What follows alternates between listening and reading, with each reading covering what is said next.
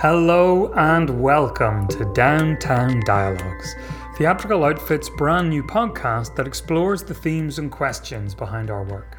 I'm Matt Torney, Theatrical Outfit's artistic director, and I'm recording this today at our offices right in the heart of downtown Atlanta. Today's episode features a panel discussion hosted by the wonderful Gail O'Neill that was recorded immediately following a reading of Flex by Candrice Jones. We broadcast the reading uh, live uh, to our subscribers and patrons on Thursday, October the 8th, 2020. And immediately afterwards, Gail jumped into a fascinating discussion with an amazing panel. Flex tells the story of Lady Train, a high school girls basketball team in Plano, Arkansas in the 90s. The place focused at this very particular moment in history where the WNBA has arrived and these young female athletes have the chance to go pro. Uh, has a marvellous quote about writing the play that I'll share with you now. I wrote Flex because I wanted to celebrate young African American women while creating a nostalgic snapshot of the 90s. Flex captures the introduction of hope into an environment that sometimes feels depleted of opportunity. The narrative covers so many issues poverty, sexuality, and freedom of choice are all major themes. Still, the relationships the Lady Train share is the ultimate catalyst that moves the narrative forward.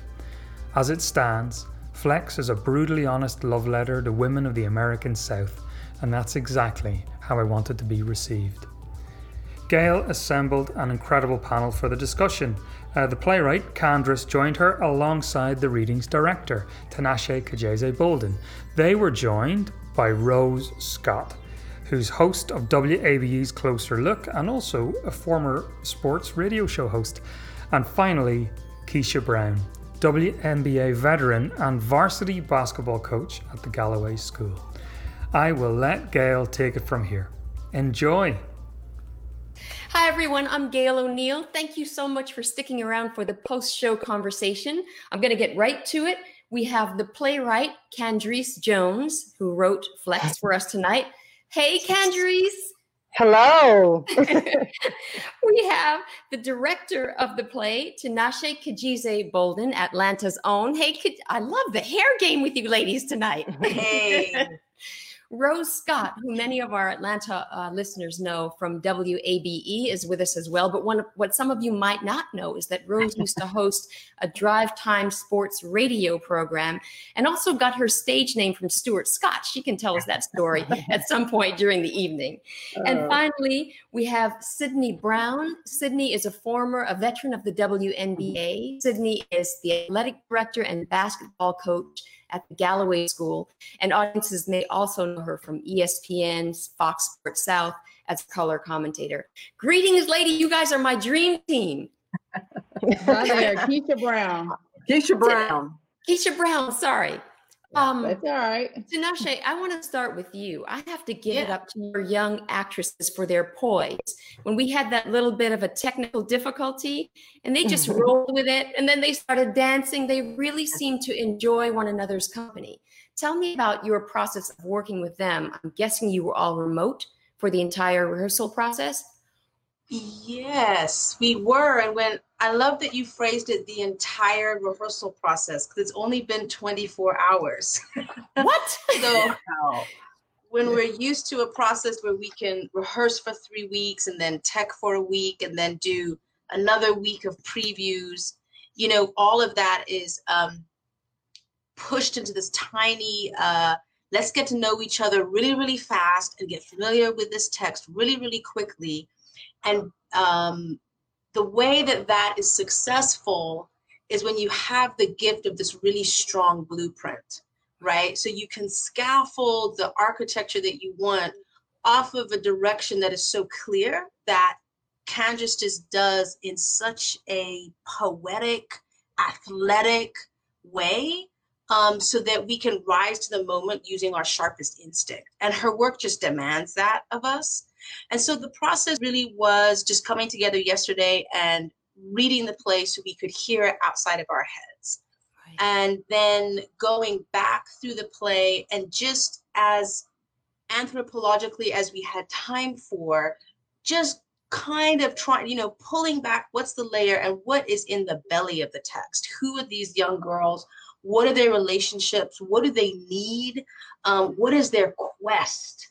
And um, because if we can just burrow down and find the heart of it, the why of it, the what of it will deal with itself later, you know, and especially when you're racing against time, it's really about trying to build those relationships so that when things like this might happen that is out of our control, we stay in it because we've not finished telling our story. And yeah. we want so badly to finish telling our story.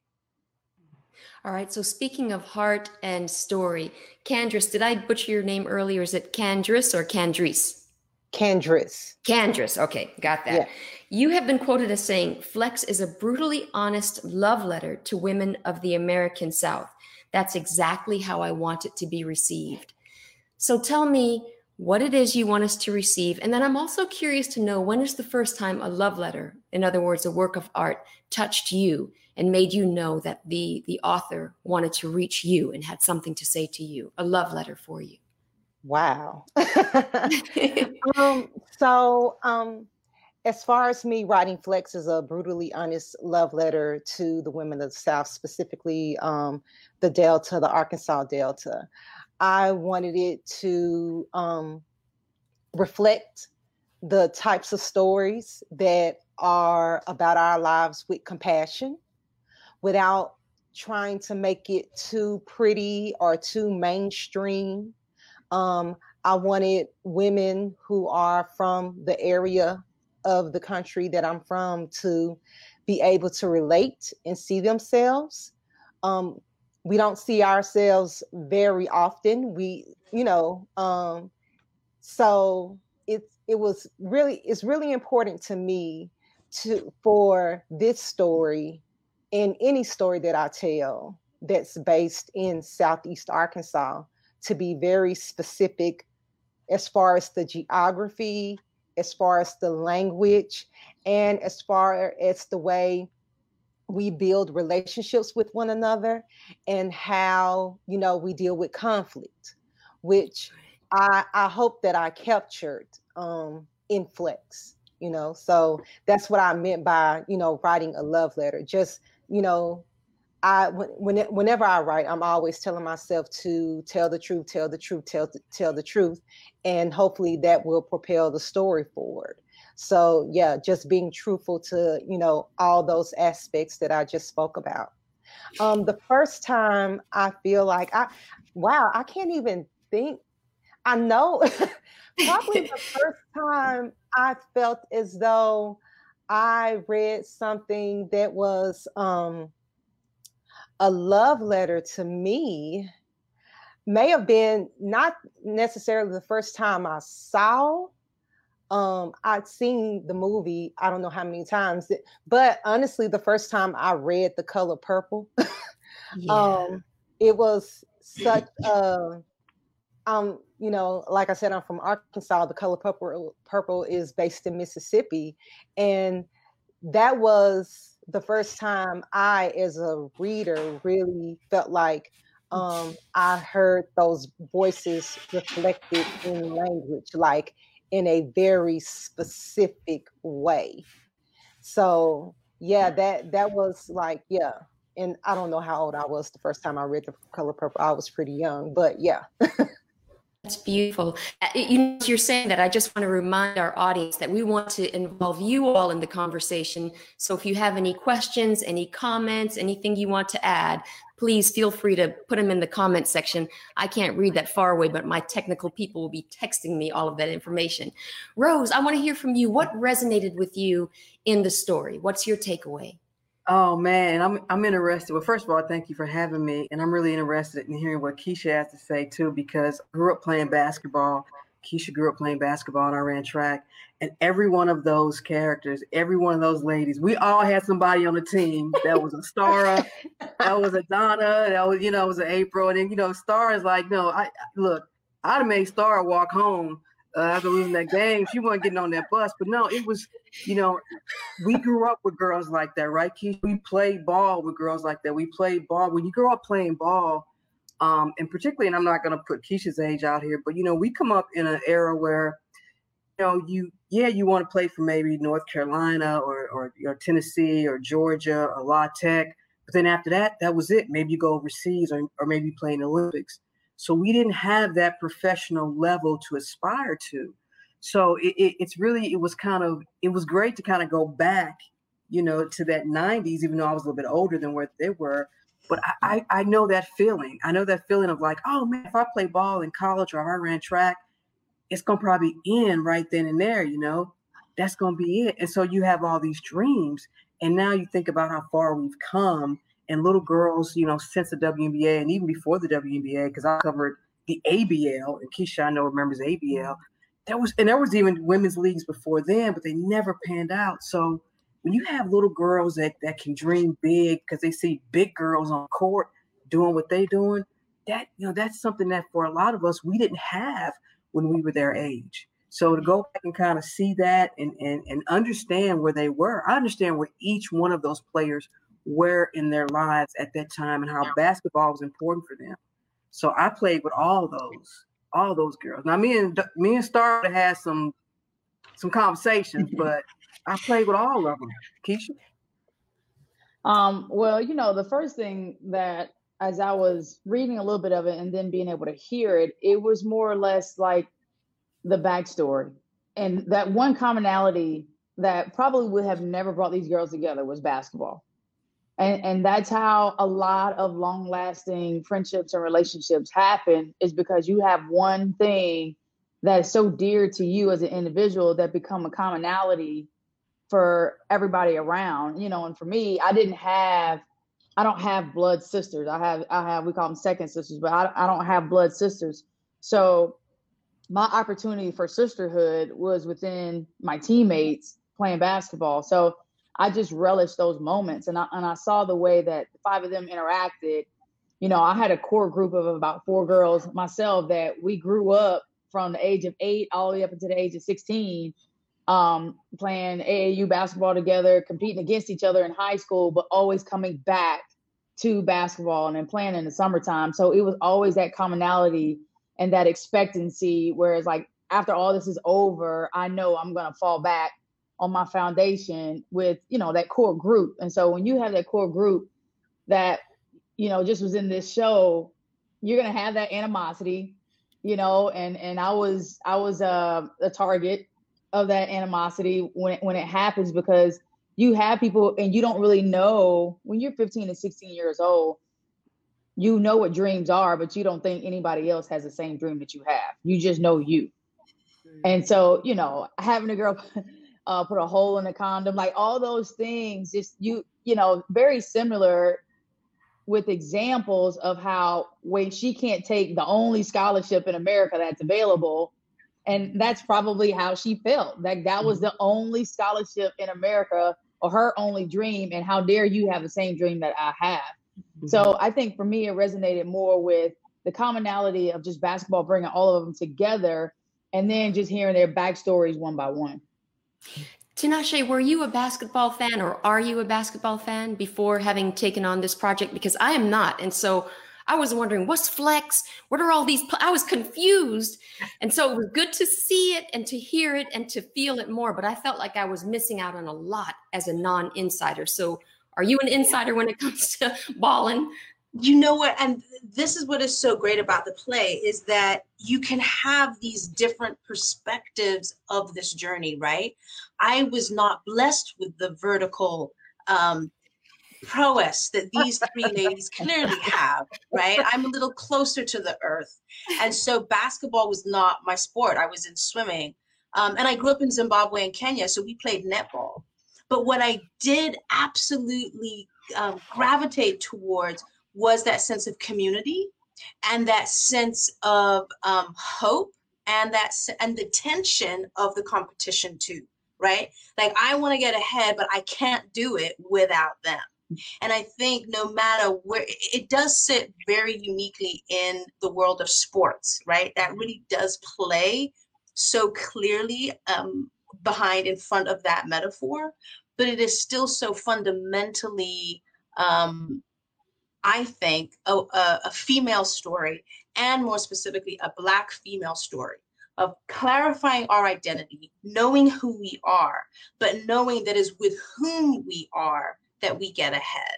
Mm-hmm. Um, and so that's what was just so exciting. And I will say too that my ins where my heart raced with excitement and joy is because of the place that Candrice chose to press play in the story. Because she presses play in the story when we're meeting them when they're already they're already hoping for a better life. This mm-hmm. isn't the structure of let's meet these down and out poor black girls from the south as they figure out that the it's the strength inside of them and that no, we've done that. They already know who the hell they are. And so we mm-hmm. get to be part of that rush um, and sprint towards what could be. Um, and and I love I, I just love that. So I could fantasize that I was also a player. Candrice, I'm curious about Star. She is hyper competitive and not always the easiest character to empathize with. Did you have empathy for her? Did you love her? Did you sometimes want to smack her or tell her you're walking home like Rose was texting me as we were watching and texting back and forth? What was your what is your relationship with Star? I absolutely love Star. um, but there were times that I wanted to like I well, there came a point where I where I um, found myself having to say, okay, at some point I have to make Star pay for what she did. Um, when when I when I created these characters, I created them all out of love, and um, they and they do remind me of some of my old teammates. Um, Star, for example, has the ego of one of my closest friends. so um, she wouldn't have done anything like Star had done, but um, their their egos are right there. Um, so I I absolutely like love every one of those characters. Um, and to the point where again, where it came to making stars, creating her redemption narrative um, I I really had to struggle with making her realize or how to make her realize what she had the extent to what she had done. So yeah, um, I I have love for all those characters. Yeah. Yeah, and that narrative was strong because Star didn't. Do you pronounce your name Star or Starra? Because it's written S T A R R A. Star. It, it's pronounced Starra, but like if someone from my hometown is named Starra. We just say Star. okay. Um, forget where I was going with the question. Uh, well, actually, Keisha, I wanted to ask you, as a coach, how do you help players walk that fine line? You don't want to shave down their ambition and that killer instinct because you're not making it to the WNBA or anything of value if you don't have that that ambition and that drive to succeed you know, by any means necessary. And would we have been as hard on Star had she been a boy doing whatever it takes to to advance to the next level?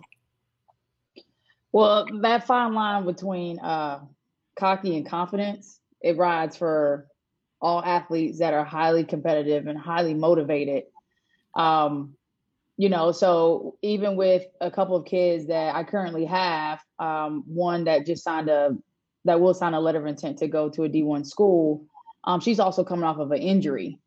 And so, you know, someone like that that is highly competitive within her own self, is very self motivated, and wants to come back as 2.0.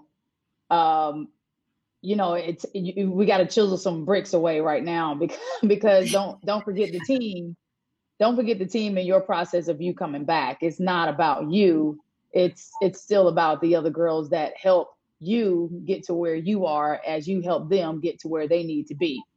And so you know i've actually had to do a little bit of that in my my uh, present life right now just kind of tearing away some bricks. But i think that that's a good thing. It'd be different if she didn't have any confidence. That that's where you go okay where am i going to find the confidence to get this kid back on the court? Um I'm dealing with the reverse. I'm like, she wants to be on the court. Now I just got to chisel away to make sure that she stays humble in her approach because it can be taken away at any point in time. Um, so that that part is fine. I don't think that I would um, change who I am if I am coaching boys or girls. Um, I've always considered sports a neutrality that there is no gender as soon as you step on the court or on the field, um, especially in basketball, because we can we can interlink so much and play against the guys, and the guys can play against us because it makes the women better as a whole. And so I don't think that I would change my approach any one bit. The only approach that that I try to differ to is the personalities of the kids that I am talking to. Um, you have some kids that they don't they they they need the punchline. And then you have some kids that need a little foreplay. And so that's where you have to differ differ in the personalities and how you you kind of guide these kids to their next level because they see the now. That's the biggest thing with kids these days is like they see the now and they want the now. And when you're trying to give them the long wheel, they don't understand the long wheel, so they don't really care. Like I, I'm drop 30. I'm gonna drop 30. Okay. Right. But then when you don't drop 30 and you only mm-hmm. get eight on a state championship team, like your life is caving in. You know, and, and so a lot of that is just keeping them level the whole entire time. And it's like when and if you do drop 30 on a state championship team or somebody, a team of high caliber, then you know we can move along. But let's just be honest, you dropping 30 on a middle school team that's a high school team, like we really ain't done anything here. so you know, a lot of it is just about the personalities that that you know you kind of intertwine yourself.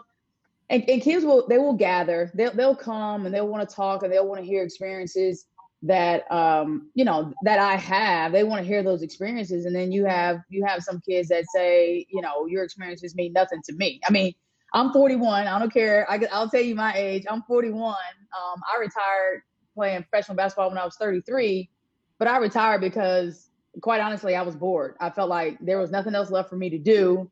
Um, and I got tired of traveling every year, living out of three suitcases in another country for seven to eight months out of the year. And I knew that I am, my vessel right now is better served somewhere else. So I could have easily played physically three to four more years, but I just chose not to because my light was dimming out. And I didn't want to sit on the bench for absolutely no reason at all giving no help whatsoever when I know that my vessel can be served somewhere else. Right. Rose, when, when Keisha talks about her vessel, I'm thinking about her as a coach and this moral center for the team and also a role model for young girls. Was it surprising to you that April didn't go to coach when she felt she was all alone, that no one understood, that she was at a crossroads and lost?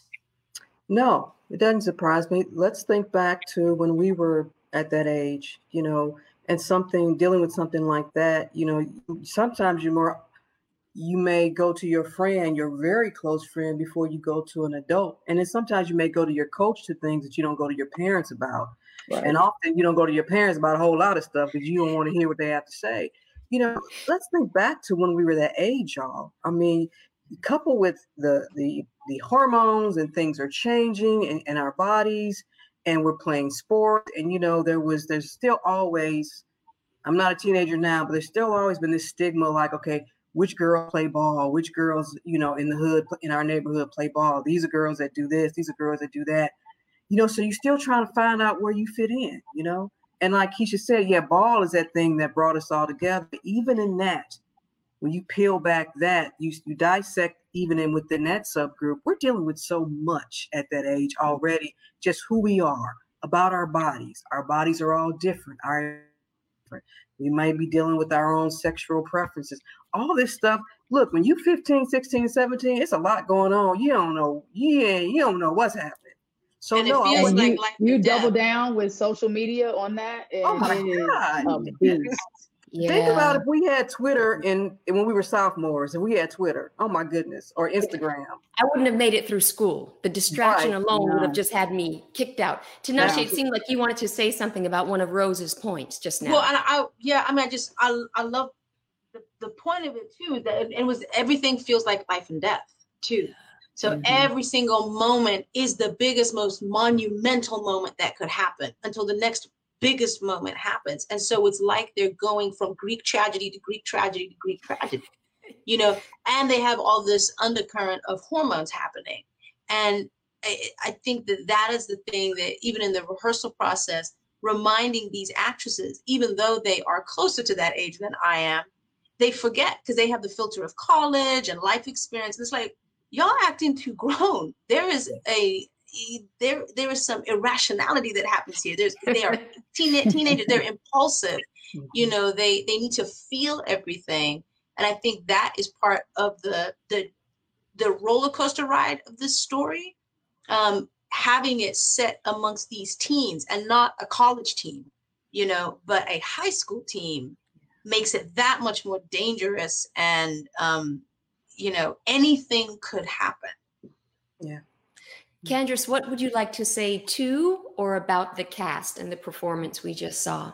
Hearing your words um, animated by these beautiful young women. Um, I am so extremely proud of them. Um, how much thought and heart they put into the reading. Um, like Tinashe said, we only had what less than 24 hours, it, it seemed like. And they um, came into the room yesterday and like I saw total transformations. um, it's absolutely amazing um, when you see when you start at a process and then a day later you get this, you know, beautiful product. and it's it's just the the transition that happens is really amazing. And you know i know i worked on the play. I know how long i worked on the play or whatever. But you know when you have a talented cast that can do what they did and bring as much of their the heart that they did into the play is always really i'm, I'm grateful. Rose was there a character that um I, I don't want to say who was your favorite but who just touched you in some way you know, it's funny because you already told everybody we were texting each other as we were watching this, like like like we were mm-hmm. teenagers. Um, I saw a, a, lot of, I saw a little bit of me in, in Donna. I think Donna is is kind of a natural born leader in a sense, and and and then I saw a, a little bit of me in, in Charisse, who still was at that age trying to figure out what what's it all about, who am I going to be, um, and at the same time still, you know, maybe struggling with some some in, internal uh, strife. So yeah, those two I really um, I saw a lot of me in in in them, and then uh, I could really resonate just with all of them as a collective, like Keisha was talking about, because I had a core group of friends like that too. You know, so that was, and that brought back a lot of memories. It makes me want to like go call all of them and say, you know, I was watching this play, and um, so yeah. Um, but I would say um, Donna and and, and Shree, yeah. And same question for you, Keisha. And then also as a coach, mm-hmm. how do you balance? I know parents are not allowed to say, I don't have a favorite child, but we all kind of know they do. And I imagine as a coach, there are some kids who just get to you in a way where y- you tell me about that, those relationships. um, well, I think that probably I resonate a good bit with uh, Sydney. Um, but I'd also like to say that humility that April just kind of had with her whole situation.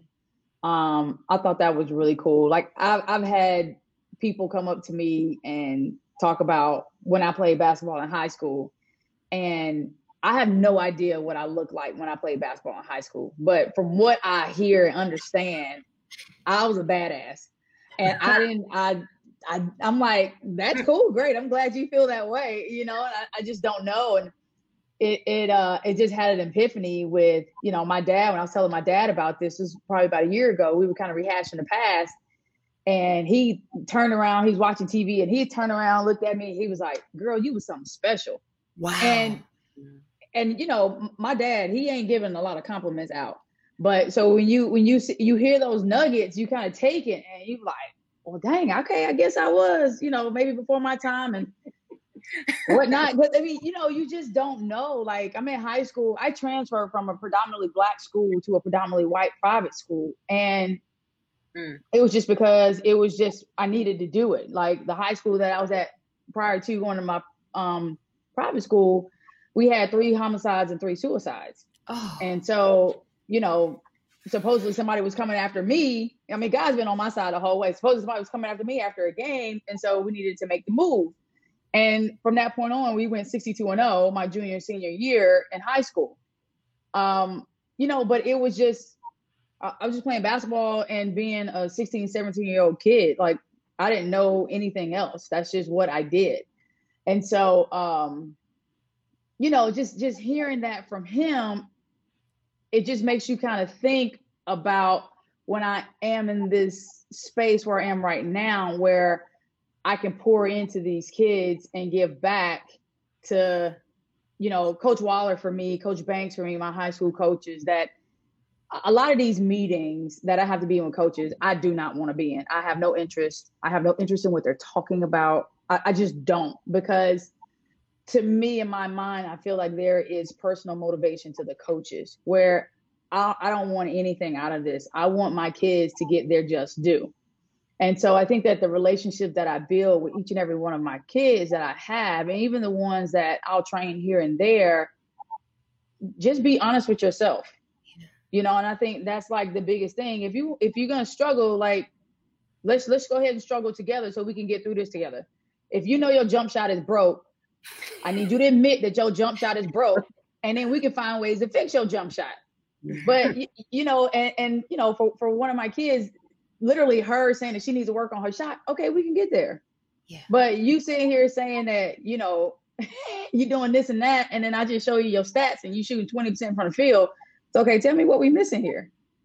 And so, you know, my my conversations with my kids are a little bit more candid and a little more honest and I say that because kids want to be grown right now. Mm-hmm. They, it's that it's that microwave. They want it hot and fast. So if you want to sit down and have a conversation with me, let's go ahead and have it. Keisha, this is the second time you said kids today. You're too young to be talking like that. When have kids ever not wanted it hot and fast? When have they ever not thought they had all the answers? I, I mean, again, I don't know. I think my childhood was a blur because all I did was hoop. Yeah. Oh. Andrew, I felt that you are you a Judy Blume fan because there's one scene when um Charisse is praying and she says, exactly "Dear God, it's me, it's me." Charisse, I thought this is like, "Dear God, it's me, Margaret." Yeah. My mother gave me that book, and I wondered, excuse me, why the hell did my mother give me that book? But I never forgot it. um, so yeah, when I thought about Charisse, you know, I thought, okay, Charisse is the kind of girl who would read that Judy Blume book and actually like it. so yeah. You didn't like Judy Blume. I didn't like that book in particular. okay. So, I'm not Judy Blume, she's amazing. But and then onto. Go ahead. Sorry. But no, you're good. No, but no, I, I did read that book and it didn't appeal to me, but it did. I think, you know, a uh, Charisse in real life, it would definitely appeal to her. Yeah. I wondered about the other pop culture reference, Star Jones. Was your Star Jones named after the Star Jones from The View? um, no, it just ha- kind of happened that way. Um, I wanted the name of somebody who was like a star, and I was like, oh, Star. And then okay. Jones just, I don't, maybe I just took it from my last name. But um, yeah, it's yeah, but happy coincidence. Tinashe, what did it mean when the girls hit the bird or the bird hit the car and April refused to leave that bird on the road? Yeah, Why was that so that, important to her? Well, she was just confronted with having um, the power of life and death in her hands, you know, yeah. And this journey that she is on and she is going towards um, I talked with the girls about how, for me, so much of the story is about redemption either the effort to save yourself or save someone else. And for April, the perception was that she was doing this act to save her career, to save her ego, to save her reputation, to save her spot on the, the, the team. But truly, her act was to save her child her act was to pro- it was the ultimate act of protection to not bring her baby into this toxic dangerous environment. And so the hitting of the vulture this creature that apparently feeds off of us that feeds off of our very waste right? But hitting it it becomes a vulnerable thing. And for april what i saw and i think that uh, kiara the actress just so powerfully captured and mm-hmm. was so vulnerable and present and giving and generous of her performance, um, that she really channeled that tension of adolescence, not really knowing that she's dealing with these really grown up things. And she is she is trying to do the best she can with what she has and the knowledge that she has. And so I it's it it was just again, I just I am the director who is like, look, if you give me a good blueprint, we can make magic happen. And when you have that, when you have that in the play, you just create jazz off of it. And do you see that at first sight, or does it have to dawn on you slowly? You feel the yeah, no, you feel the structure of it because you you you feel the rhythm of it, and especially when when someone is writing a play that so perfectly is married with its theme, like just if any of you get an opportunity to see her script, she def- uh, Candrice defies Western script writing, right? Like dramaturgically, it is written in a way that plays the court. Literally, it goes, you know, she writes dialogue in a way that an actor looks at it, has to reframe how you learn your lines, has to reframe the way you read a play. And that immediately unlocks a lot of the barriers that we of people of color have put on ourselves because we've learned a very western way of telling story mm-hmm. and so what it does is it unlocks far more um, uh, horizon for us so that we can play as opposed to being a vertical way that i feel a lot of western plays deal with yeah. it just busts that open and we are given real estate to execute stories in a way that um, I think you're going to see a wave of storytelling coming out of this pandemic and these multiple um, pandemics that are that we are dealing with. I think we're going to start seeing these new voices emerge because those shackles are being taken off. Beautifully put. Do mm-hmm. any of you have questions for anyone on the panel? It's such a rich collective of women and experience mm-hmm. and knowledge. I just I'm just fanning out because I mean seeing Keisha Brown and Rose Scott, Rose, I listen to you every morning, every every day. I mean I'm I'm just I'm just fanning out. So thank you. For, I for I um you know for for Candrice, I think it's a wonderful story. I think it's a great coming of age story it's kind of like I want it to be on on one of the streaming platforms so I can you know go and watch it every every week or whatever how many episodes you have. I feel like I want to I want to know more about these ladies. You know, I want to dig into their lives. Every I want to be nosy. You know, I'm a journalist, so I want to be nosy. Um, mm-hmm. It's just a, I think the characters are are carefully crafted and and although I was picking on on Star a little bit, you know, I also I also know that she she's she's looking for warmth too you know? Yes. um, you know that whole that whole thing about it takes a village to raise a child but we also know that uh, a child that's not loved will burn the village down to feel its warmth. So you know star is looking for something and, and as someone who's worked with kids for pretty much all of my life as a mentor you know i also want to i want to be there for her. I want to say you you can't come to someone mom may not be here, but we have you have your aunties and your sisters. Right. We have someone here for you. So I kind of want to, you know, I want her to to grow and to trust people because star has some trust issues. Right. And and that's tough to get over, you know. Vulnerability is something particularly with a lot of athletes and, and a lot of high caliber athletes who are just better than everybody else. Vulnerability is something they don't want to deal with at all. Mm. It's and anathema so, to what you're, you're, supposed to be this superhero. You can't show yeah. vulnerability. You can't show weakness. Listen to some, me like yeah. I know what it's like to be an athlete. Look at you.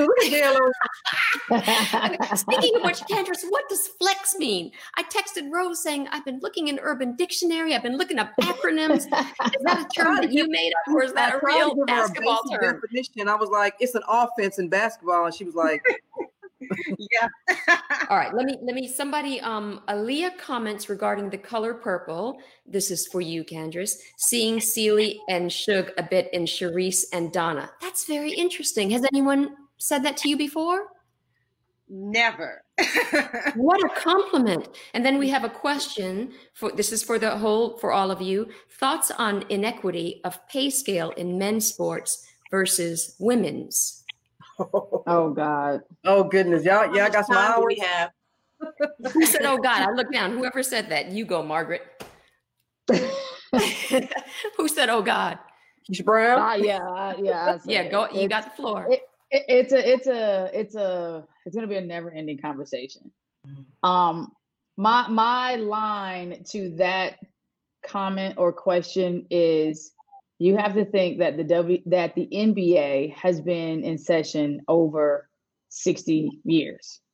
And when they started, they weren't making the chips that they're making right now. The WNBA is now in its 27th or 28th year, I want to say, maybe a little bit further along. Um, and obviously, this year was the biggest jolt of momentum that we've had in women's sports, period. Um, up until then, it was female tennis players that were on the same platform with, with their men counterparts. Tennis was the only sport that was like that.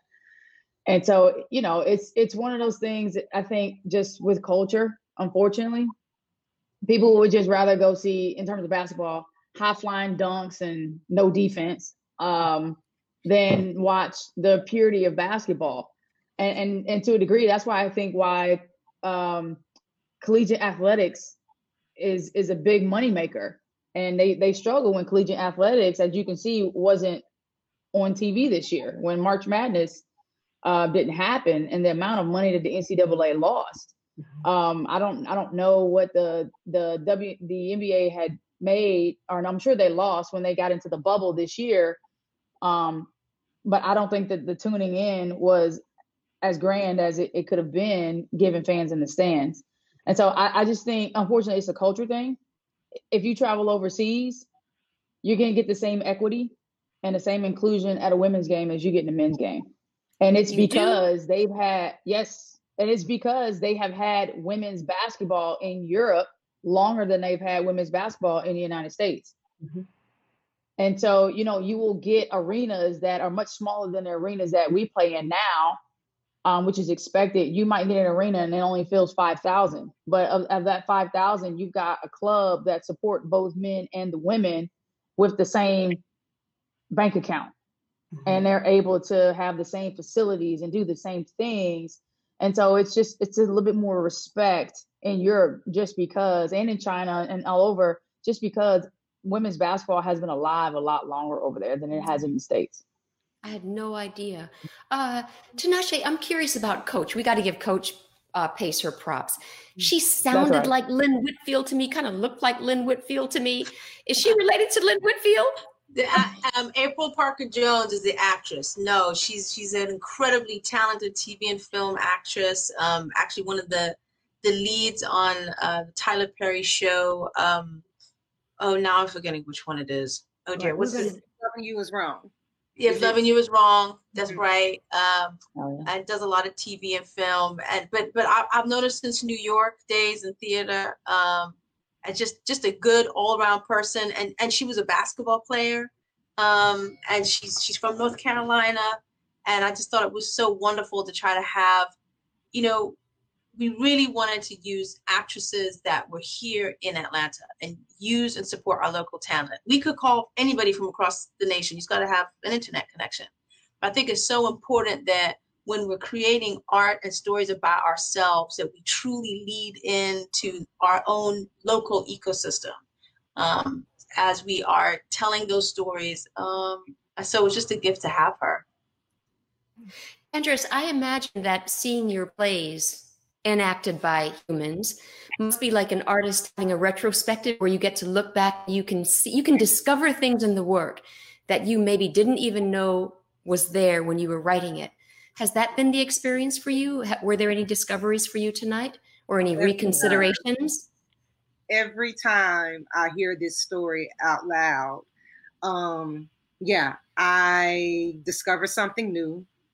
I want to change something um, today we we did end up changing something in in the script, and I think it made the script better. Um, so it happens every time, and it will probably keep happening until the play is published. so yeah, it is. I, I think you know until somebody actually takes the pen or the typewriter or keyboard out of my hand, it will change every time. Yeah. I've heard many painters say the exact same thing. They know the painting is done when their gallerist comes and just takes the paintbrush and like, that's it, no more. Anybody have any closing comments? We're just about an hour. Let me just check my text messages and see if Gretchen has texted me any other questions. Uh, oh, okay. Keisha, have you ever known a player as hyper competitive as Star who would tear down another player to get ahead? I'm guessing the answer is yes. um, you know, it's it's for me personally, no. Um, I don't think that when we played high school or college, like we were built that way. Um, so I can't say from personal experience that you know I've had somebody like come after me. But yeah, you always think that it's that one scholarship in the nation and it's you're head to head with another competitor that you're friends with and you have two scouts in the stands and between the two of those schools only one scholarship is available you know? And and that's kind of the mentality that happens sometimes. Um but i just i don't think i i can remember a player that was just do whatever they can do you know? Today it's twitter it's instagram it's tiktok it's facebook you know, it's it's all those where you know how it is. People have filmed. I know you guys can agree with this. Like people have filmed 10 or 12 times over to get that one perfect shot. And then you put it on social media and to these 13, 14, 15 year old brains, they think that she does that all the time. Yeah. Mm. And it's not the case, but you know, you light it up and you do everything, you dress it up and you put it on Twitter for that 15 or 20 seconds, then they think that that's what's going to take for a coach to be able to look at you and say, oh, I want this kid. And so, you know, you have to be very sensitive to that because it filters to the parents. And then the parents start thinking that way in, in this world because everything right now is built off of social media. Mm-hmm. And, you know, it's, it's a, it's a it's a hard demon, but it can also be like your biggest angel in disguise if you ever do with social media. But it's just predicated on how you use it and how you think upon it. Yeah. To that point, I urge everyone, especially if you have children watching now, to watch The Social Dilemma on Netflix. Yes. You've seen it, Tinashe? Especially yes. if you have children, this is required viewing.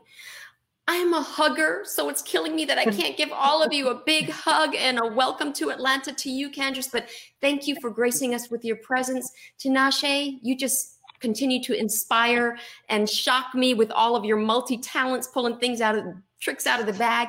You are still my favorite actress for that one moment in disgrace when your eyes tracked Isaac, when you realize he cheated on you, I'm just like, how did she do that? Keisha, you are a baller par excellence. It's so nice to meet you here. And Rose, Peaches, as I call you, you know I love you. Thank you so much for being here tonight. Thank you, ladies, for having me on. I appreciate it. And thank it. you, thank audience, you. for joining us tonight for these downtown fun. dialogues. Come back and join us later on this month to talk about Eureka Day. Right. Thank Bye, you. everyone. Go vote. Go vote. Yes. Yes. Go vote. vote.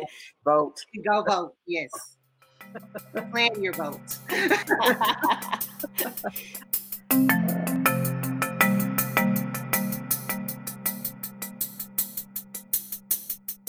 you.